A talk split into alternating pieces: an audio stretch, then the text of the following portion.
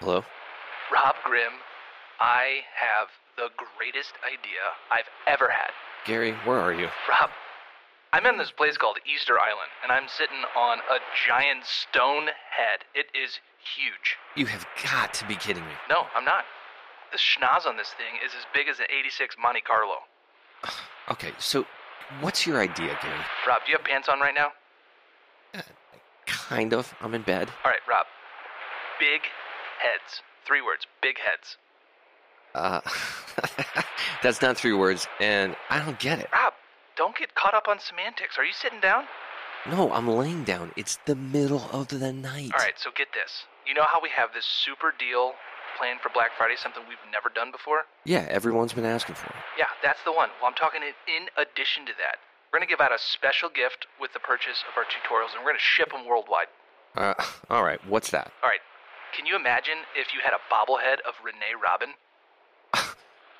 A bobblehead of Renee Robin? Yeah, we're going to make bobbleheads of Renee Robin. Can you imagine Jake Hicks as a bobblehead? I can imagine that, but I can't imagine Eric Almas as a bobblehead. He's going to hate that. I almost broke a rib thinking about Jake Hicks as a bobblehead. I gotta admit, that one's pretty good.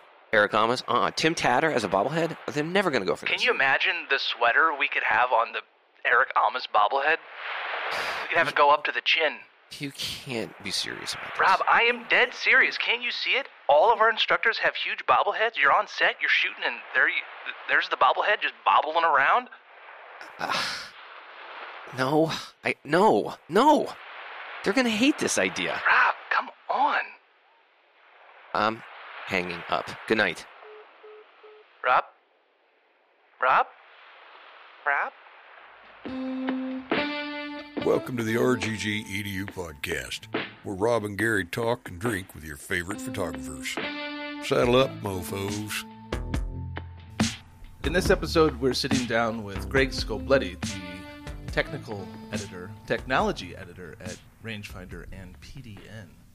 Thanks so much for joining us. Thanks for having me. How you feeling? It's day two. You feeling a little fragile? I felt better, but I can get through it. Yeah. Yeah, these yeah. these events are a workout. They are. They- It's like an endurance test. It is totally an endurance test. Yeah. And alongside Rob Grimm, I'm Gary Martin, and this is the RGG EDU E Photography. I'm here with Podcast. you again.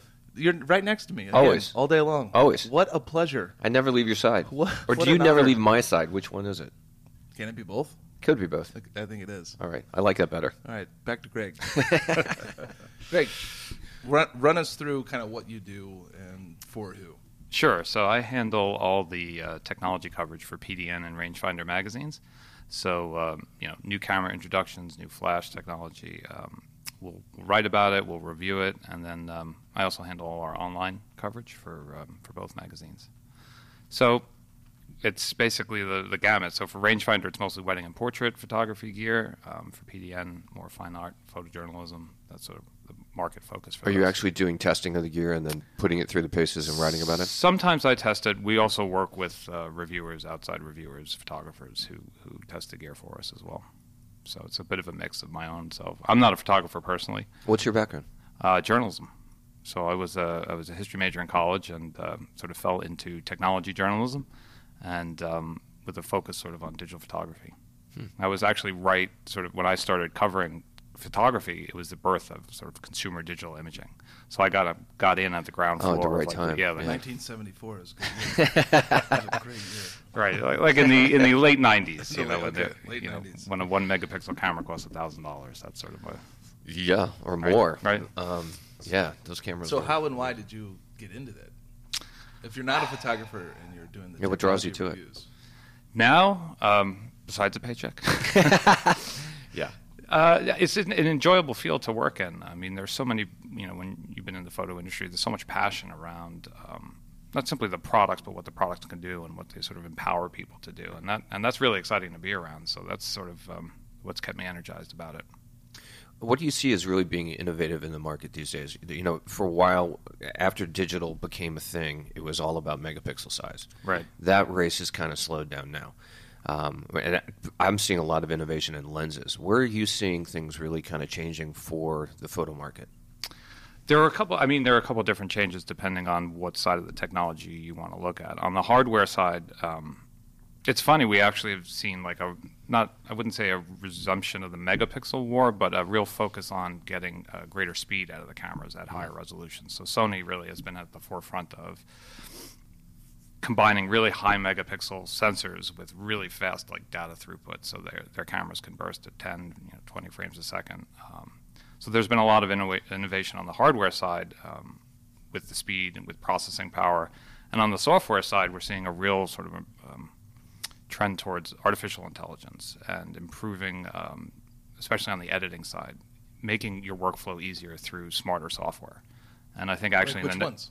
so like Adobe, for instance, Yeah. Adobe is really big on now on using neural networks and artificial intelligence to improve things like smart cropping, um, uh, masking, and retouching. And there are all these features now that they're they're starting to learn how to manipulate pixels to really make it easier for you to do things like editing that used to be really tough before. So the software is actually going to do analysis and do some of the cleanup and some of the cropping for you. uh, Some of the crop, some of the cropping for you, and eventually some of the culling for you.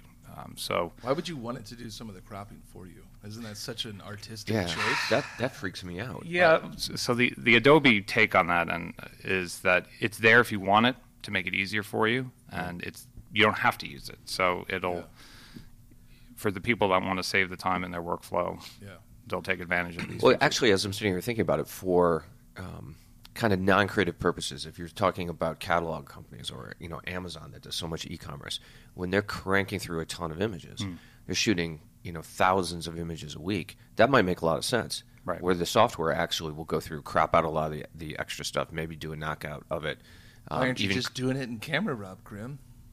I'm- 'cause I'm not shooting those kinds of images. Get it right in camera, Rob Grimm. Well, you That's know what you've I been do. Preaching. Yeah, yeah, yeah. So it's it's one of those things where the um, the end goal is that the software is smart enough to sort of know what you do and what you like. Um, it studies your your the types of edits that you make, and then over time it anticipates what you would do to a given image. so is this in Photoshop?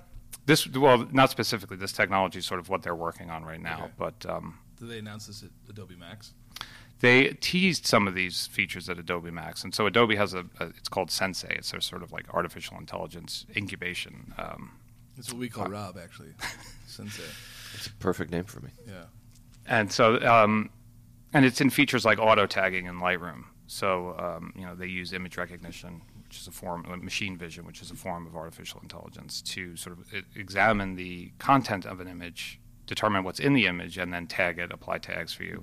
Um, but once you understand what's inside an image, you can easily manipulate it. So if you know it's a landscape image, you know, all right, well, we'll do X, Y, and Z to it. Or if it's a portrait, we can do X, Y, and Z to it. So there's a lot of power in that software. So that's really where I see sort of the innovation on the, on the saw software what side. I saw what they announced with the uh, audio and voice.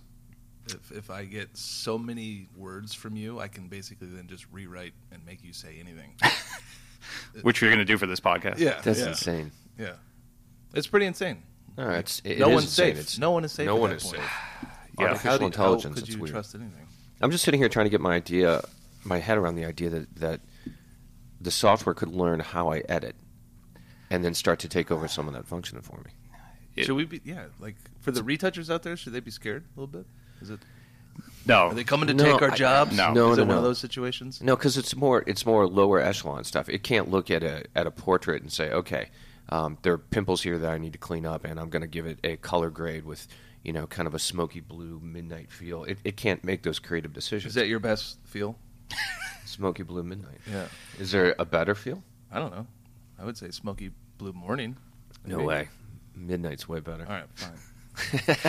Think of it more. I think it's more like a factory. Um, if you have one process that you do over and over again, even if it's a creative process, um, software can pick up on that. But if you are very varied in your editing approach, if you you know do different things and you know, experiment, then you cannot be replaced by software. It can't.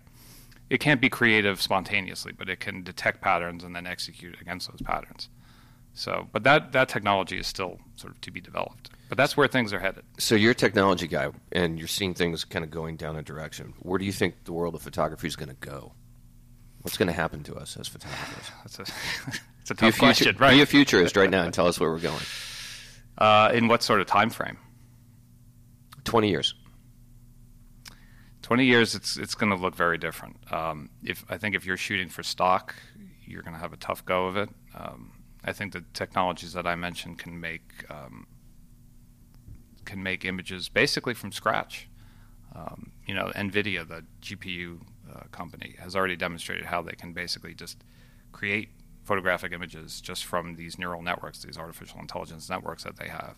So, you know, I can easily envision a time when, if you know, you're a stock agency, you don't need a photographer necessarily to shoot a landscape or shoot something. You can shoot something to spec and just have a computer generate that image for you, pixel by pixel. I, I saw recently, I don't know the company, but they actually used and uh, uh, created a model and like shot the model. Do you, do you know what I'm talking about? no, no, I haven't heard. It was like a, maybe a week ago, two weeks ago, and um, the model's like gorgeous, wearing certain things, and it's just all of it's CGI. It's crazy. Yeah, that's nuts. Yeah, I mean, I I see that. Because if the technology gets to the point where it is super easy to kind of pick the you know the right model and the right feel, I mean, why wouldn't you? If it was Yeah, but then- cheap- cheaper okay. and faster. What's real? I mean, in 20 years, if you if you can create a landscape completely inside of a computer without ever really pulling out a camera and being in a physical place, what's real? What's left? That's a good question. It seems like Um, one of those things that half the people would be for it, half like half would be against it, and that's what we're now arguing over in 20 years. Yeah. the economics will push for the unreality, you know, for, for computer generation because that's it'll scale easily and, and, and it'll be inexpensive for people to purchase that imagery. But I think that there'll always be a role for human photographers and human creativity. Yeah. But it will be in different markets than it is now. I mean any any photographic discipline that requires people skills, so wedding, portrait, I think AI and that kind of technology can't replace that. Right. Because there's a human interaction between the subject and the photographer that that software can't mimic. So look at that. Wedding photographers are basically like recession and future proof. Right. Newborns too. It's, it's true. Yeah. I mean, that kind of technology will, uh, any technology really, always uh, sort of lowers the barrier to entry for photographers. So, you know, it's just like with smartphones. Um, if smartphones can take better pictures, right? Every, suddenly everyone's a photographer. But, um, you know, all good wedding portrait photographers, all good photographers, just in generally, always elevate their game. You know, we see that at WPPI where the you know the quality of the wedding images are incredible. Yeah, they're getting really amazing. So that's sort of the sort of the killer app. So that's for, the for that's humans. the 20 year look. So what do you think it's going to look like in 10 years and then in 5 years? Tough 10 years? question. Yeah, really. I'm I'm not giving you Putting it- softballs here. Yeah, really. Putting Scobletti on the I spot. want to see if he can if he can hit this ball. Well, let's see. I mean, you'll see. I mean, I think the the technology market has been stressed, you know, over the last few years. I think smartphones have really sort of reshaped the the economic landscape for a lot of camera manufacturers, a lot of a lot of people sort of working in the photo hardware space. So, five ten years, I wouldn't be surprised if we saw fewer people in the market, but the higher quality of product.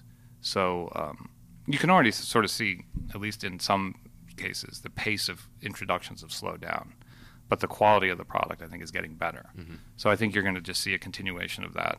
Um, maybe camera man- manufacturers won't have as many models in their lineup, but they'll be better models. I think that's a good idea actually, because uh, you know Canon and Nikon, I mean, they produce so many different models. People will ask me a lot, "Hey, what do you think of this camera?" I'm like, "I don't know. I've never even heard of it. it's another one I haven't heard of." It's so obnoxious that they make that many cameras. They're all just slightly different. I, what What is your take on that? Should there be? Should Canon make that many? You know what? DSLRs? They obviously think yes, and they've segmented the market in such a way that um, you know they believe that there is a market for it. Um, there's a there's a lot of feature bleed between those those product lines and, and, and price points, so it's hard for me to, to say. And- And we get this question a lot too. There are so many uh, DSLRs, and uh, you know particularly what makes them different. It's hard to say. I I can see them though scaling back and, and offering fewer models as time goes on, but not for the next two or three years. All right, well, let's shift gears, but t- still talk about kind of scaling back. What, where is the the world of editorial right now? It's very, very different. Print has kind of changed. Um, online's becoming more prevalent. A- a- as a journalist, um, what are the changes that you're seeing in your kind of daily life and the way you connect with your audiences? So yeah, one of the, one of the things that we've we've seen is we have to connect with people in more places. Um, So we still have the same number of people maybe doing uh, you know an editorial job, but now we have to be active across not just print but online and then social media and through podcasts, through videos. So the sort of the media landscape has diversified greatly over the last two or three years. Um, and it's a good thing. I think we have more opportunities to talk to our readers to sort of learn what, what they want to know. Uh, there's much more of a two way conversation now. Uh, you know, in the past, you would produce a magazine and you would never know what people thought of the article, whether they liked it or didn't like it. You would get, you know, cranks that would write in the letters to the editor Right. and stuff. But uh, so now we have much more of a two way conversation with our with our readers, which I think is for the, for the good. Yeah, that's interesting. I guess as, as print's dying and, and going to digital, um, it now gives you the opportunity to really communicate with people where you didn't have that opportunity ever before. Right, right, and sort of know what people want to read and what they don't want to read. I mean, that's sort of the beauty of the internet is the analytics are there, and you, you sort of get confirmation of all right, we're on the right track with this, or we're not. Do you think we'll get to the point where there will be like the texture? Imagine a newspaper. You know, it's very light, Tactile. foldable, but it's digital. Do you think we're going to get there in how many years? And it's throwawayable. Throwawayable. Throw digital. awayable. Throwawayable. How- uh, give me some years on this. What do you think? Do you think it's possible? I don't know. Um, I do. I, I don't know how you feel, Greg, but I feel like print could stop.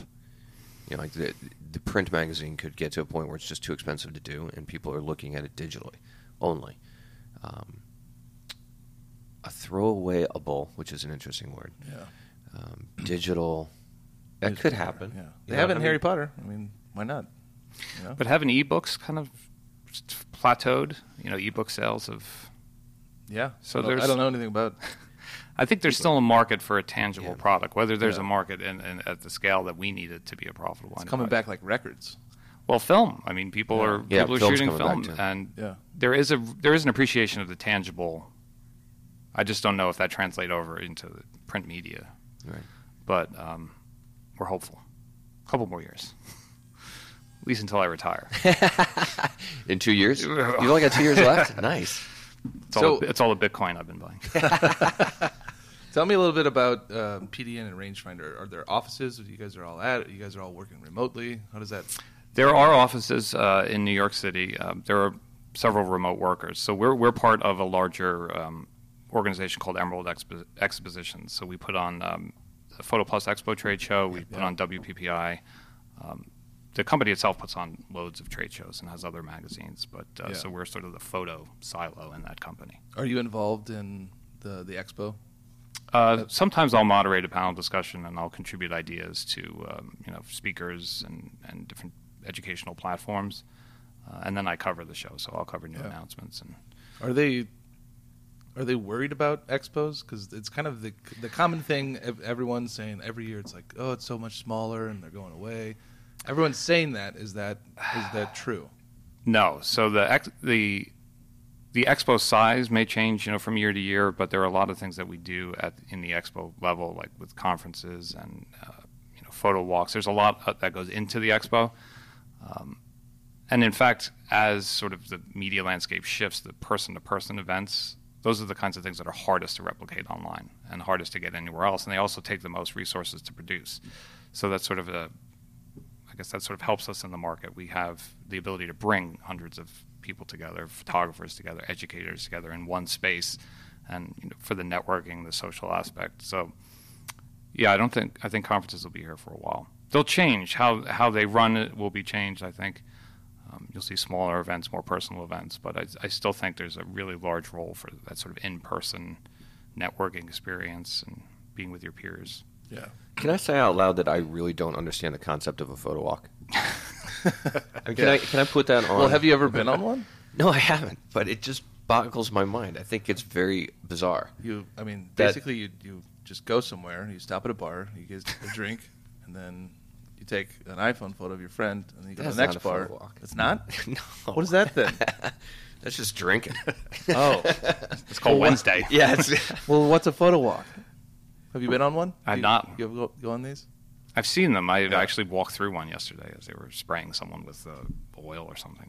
yeah, it's a weird in concept, the right? middle. So- So there's a model in this. Or I thought people Usually were- there's a model, um, and they just it's a photographer, right, and ten other.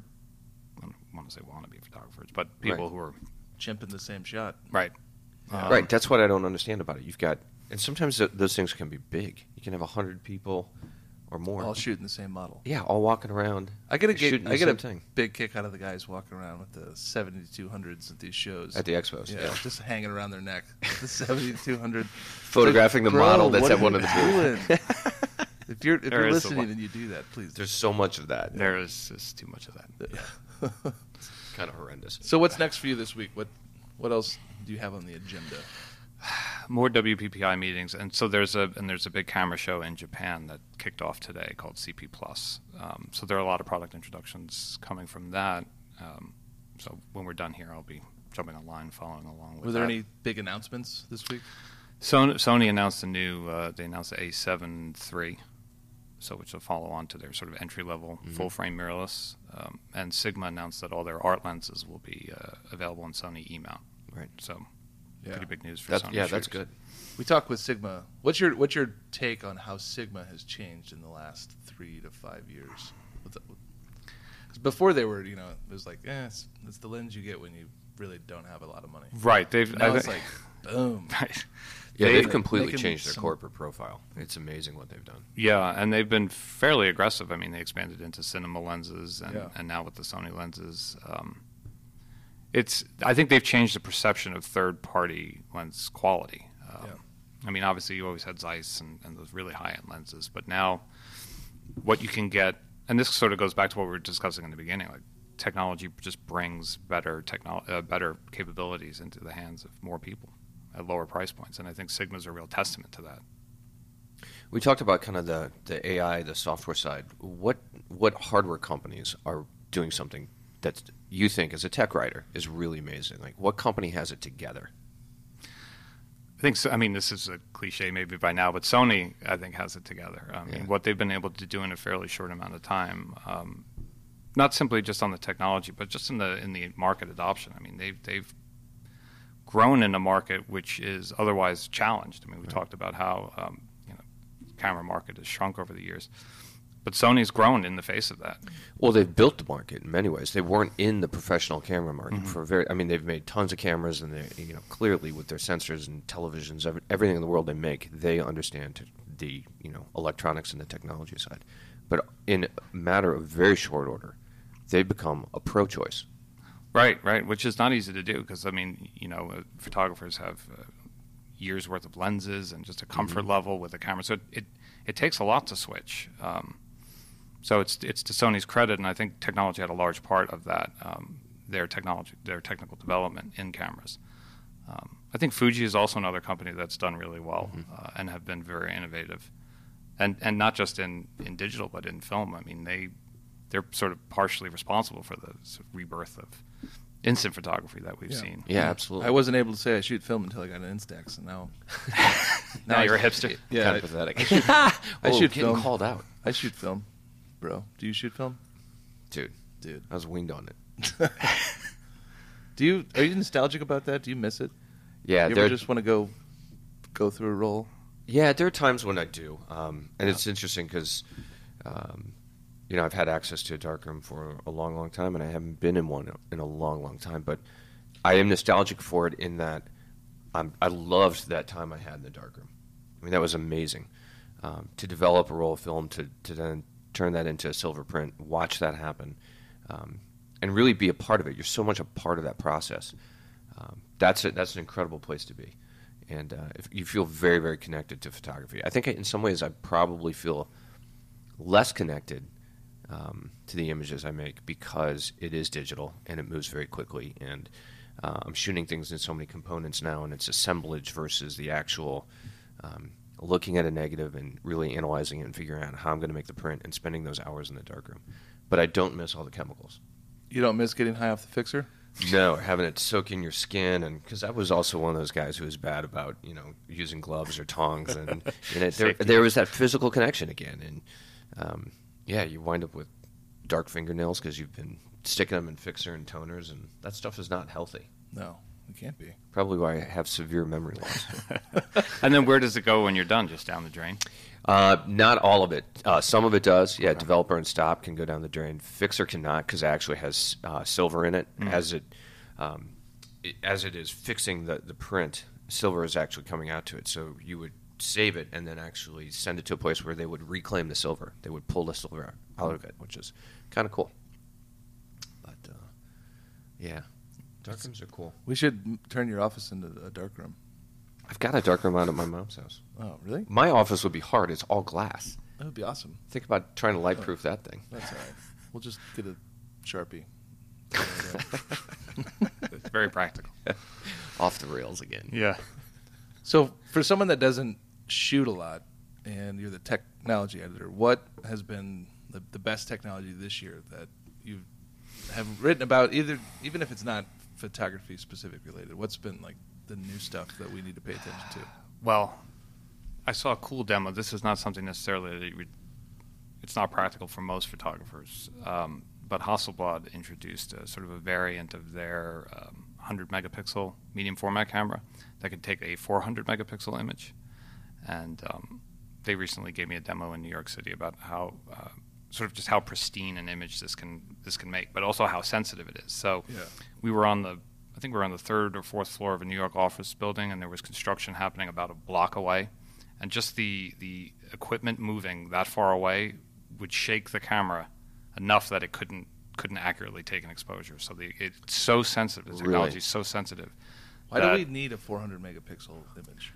So I I put that question Yeah, to them. and I don't they- feel like we do. it's mostly for museums that are digitizing um, artwork. Uh, to, they create these. Uh, each each file is 2.2 gigabytes, uh, like a 2.2 gigabyte get, a TIFF, and it's for mostly like museum work. Yeah, which actually is a huge section of the market. I was having a conversation last night with a guy from Phase, and it's amazing.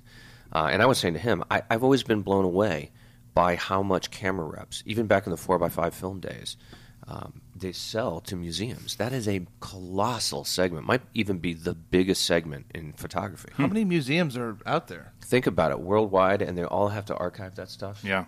Oh, and they all update their archives as technology gets better. They want better files to hit- to you know basically ensure the, the life of that artwork. I don't know. No, it's, And they're they're promoting it like we need it, not museums need it. I never see the ad like for museums. It's always like, you need this shit, and it's like, no, I don't. I do not need this. need No, the as a, 400 as a megapixel product, one? as a Yeah. food and product shooter, I would not want 400 megapixels. Yeah, 'cause- It's so just way- I don't it- even want doesn't 100. it have to tell the to? truth. it takes three images, right? takes four. it takes four, and or six, four or six. four or six. But they they said museums have built custom rooms for the camera.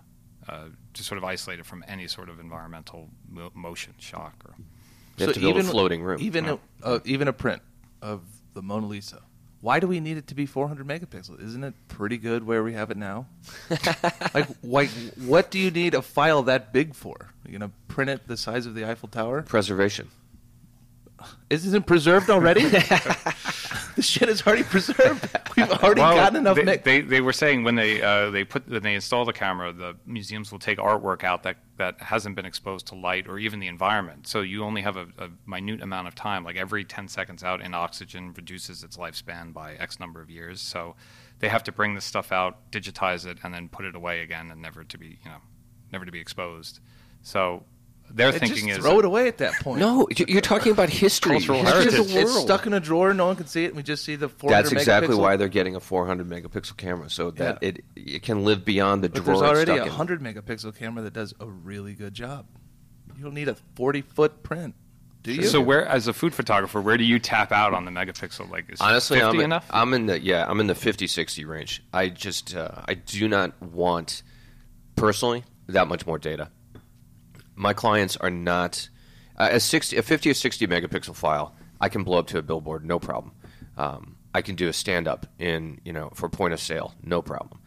Um, and you can do print or you can do uh, clearly web, which so much of it is for social media these days that, that clients need. I have personally do not have a need for a 100 megapixel camera, nor do I really want one. I just think it's actually too much. I don't want to spend the money on the camera because it's not that cheap.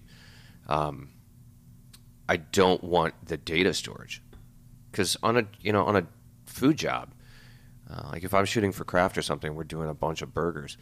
Um, I could shoot easily 1,500 frames in a week, running a couple different sets. Um, just over the course of that week, if I'm at a 100 megapixel file every time, I've really added an enormous amount of data. Right. Um, and I'm also one of those photographers that I don't throw away a whole lot. I tend to keep everything. Um, and when you look out over years, that gets to be a, a bit of a cost. So for me, no, 60's good. So, what do you think about the Hasselblad X1D, the, the mirrorless that they came out with? It was an incredible, an incredibly designed camera. Um, I tested it a little, um, and I was just really impressed that they were able to cram that kind of sensor into a body that That's small. that small, and that just well built. It felt Yeah. incredible. Um, it was interesting when they were promoting that camera. They were sort of positioning it as the camera that you would migrate up to if you were shooting with a mirrorless camera or DSLR, but it really didn't.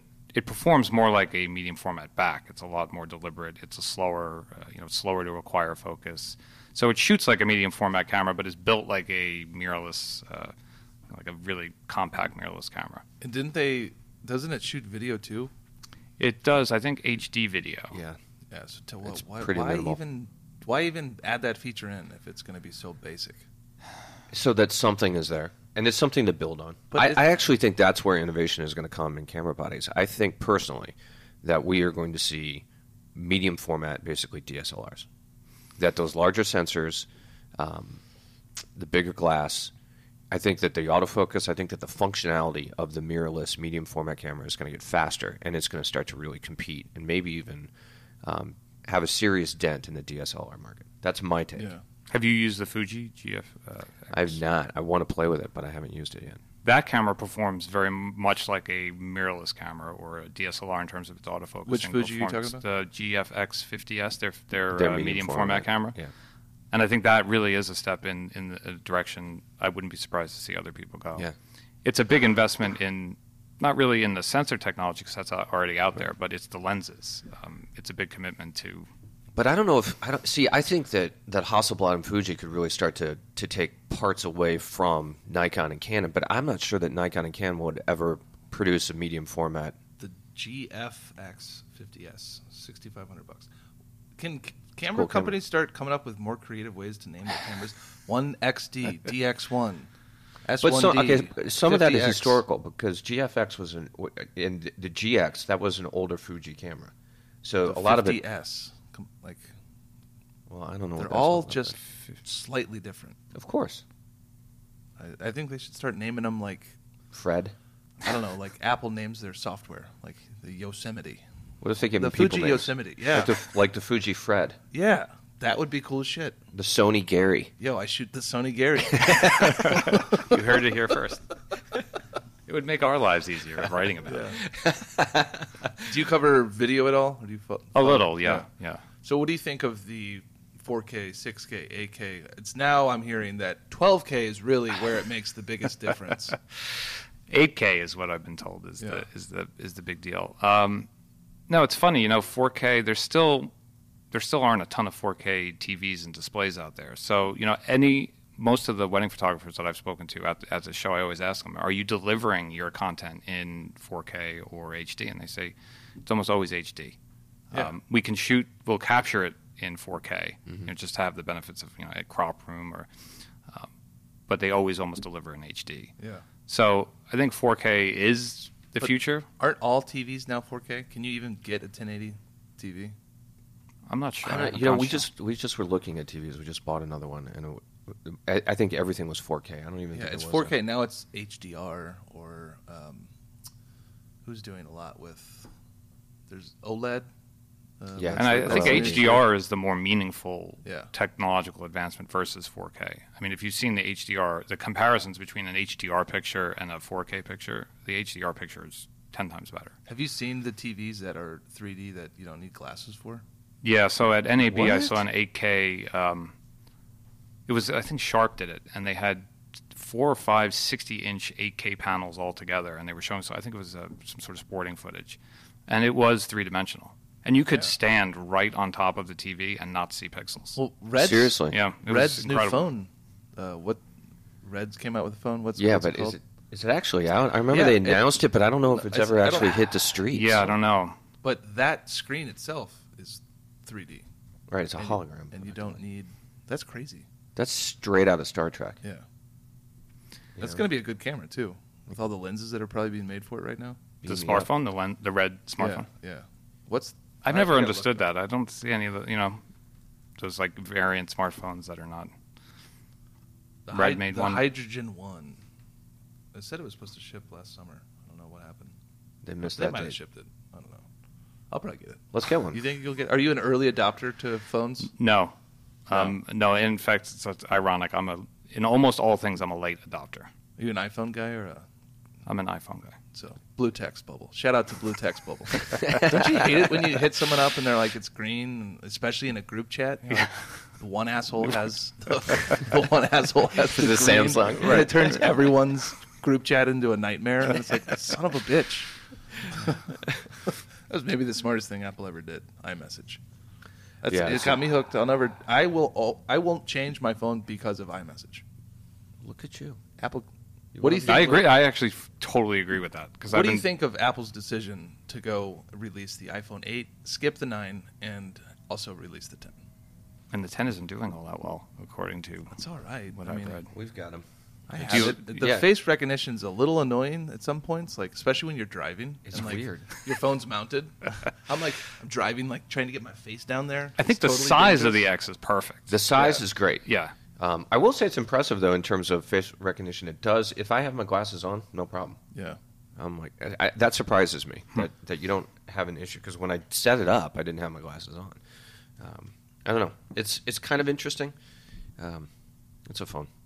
Have you shot in portrait mode with it or the Yeah. portrait light? Have you Yeah, used it- portrait lighting? half the time it's bullshit, and it's just, it, it, it's trying to create the mask or, or uh, create bokeh, but it's like not adapting well with the hair or the background. So like half the time it's not a clean mask, and it doesn't look right.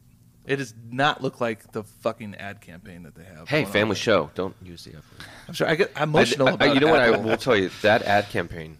The first time I saw it, I was like, "Wow, those are some amazing images." Yeah. And then it's like iPhone selfie. Are you freaking kidding me? Um, I was impressed by that ad. Were you impressed by that? I'm not impressed by anything Apple's doing right now, Oh. but I will keep buying their shit. You're you're a harsh Apple. we just critic. got the I, iMac Pro. We just got four iMac Pros for our editors. Oh, was it the uh, the 5K iMac Pro? yeah, Is it yeah. 5K screen?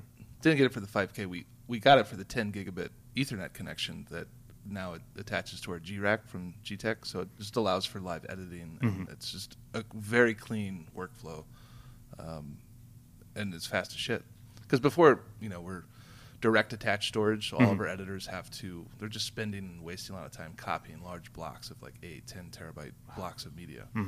Now it's one spot. It's good. It is good. Did you have the trash can before that? Yeah. Yeah.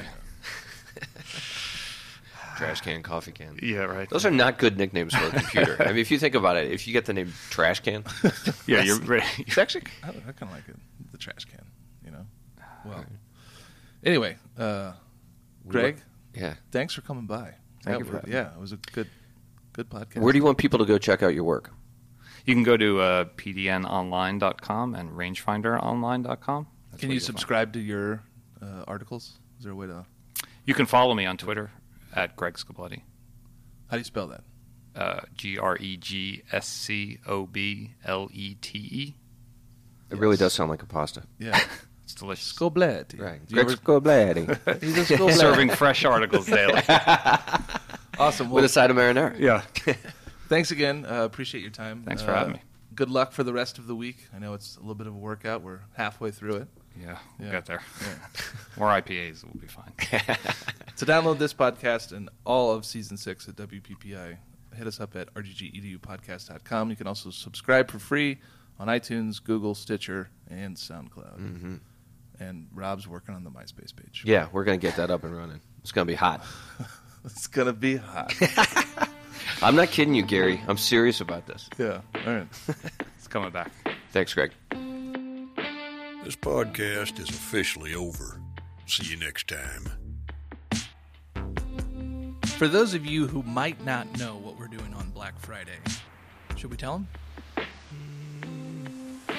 No. Let's probably tease him. shouldn't. Let's give him a little idea. Let's give him a, a glimmer of hope. Okay, so at RGG EDU, E we focus on revealing the secrets from working pro photographers and retouching in the industry to give you a leg up on the competition. And why is that? Is it because we believe that the best education comes from those who are working pros? Absolutely, Rob, and we believe that you shouldn't have to go to two to four year school to learn this education. No, because that's crazy expensive. It's fun, but it's crazy expensive. So we're making photography education accessible to the entire world at rggedu.com. And this Black Friday, we're doing something.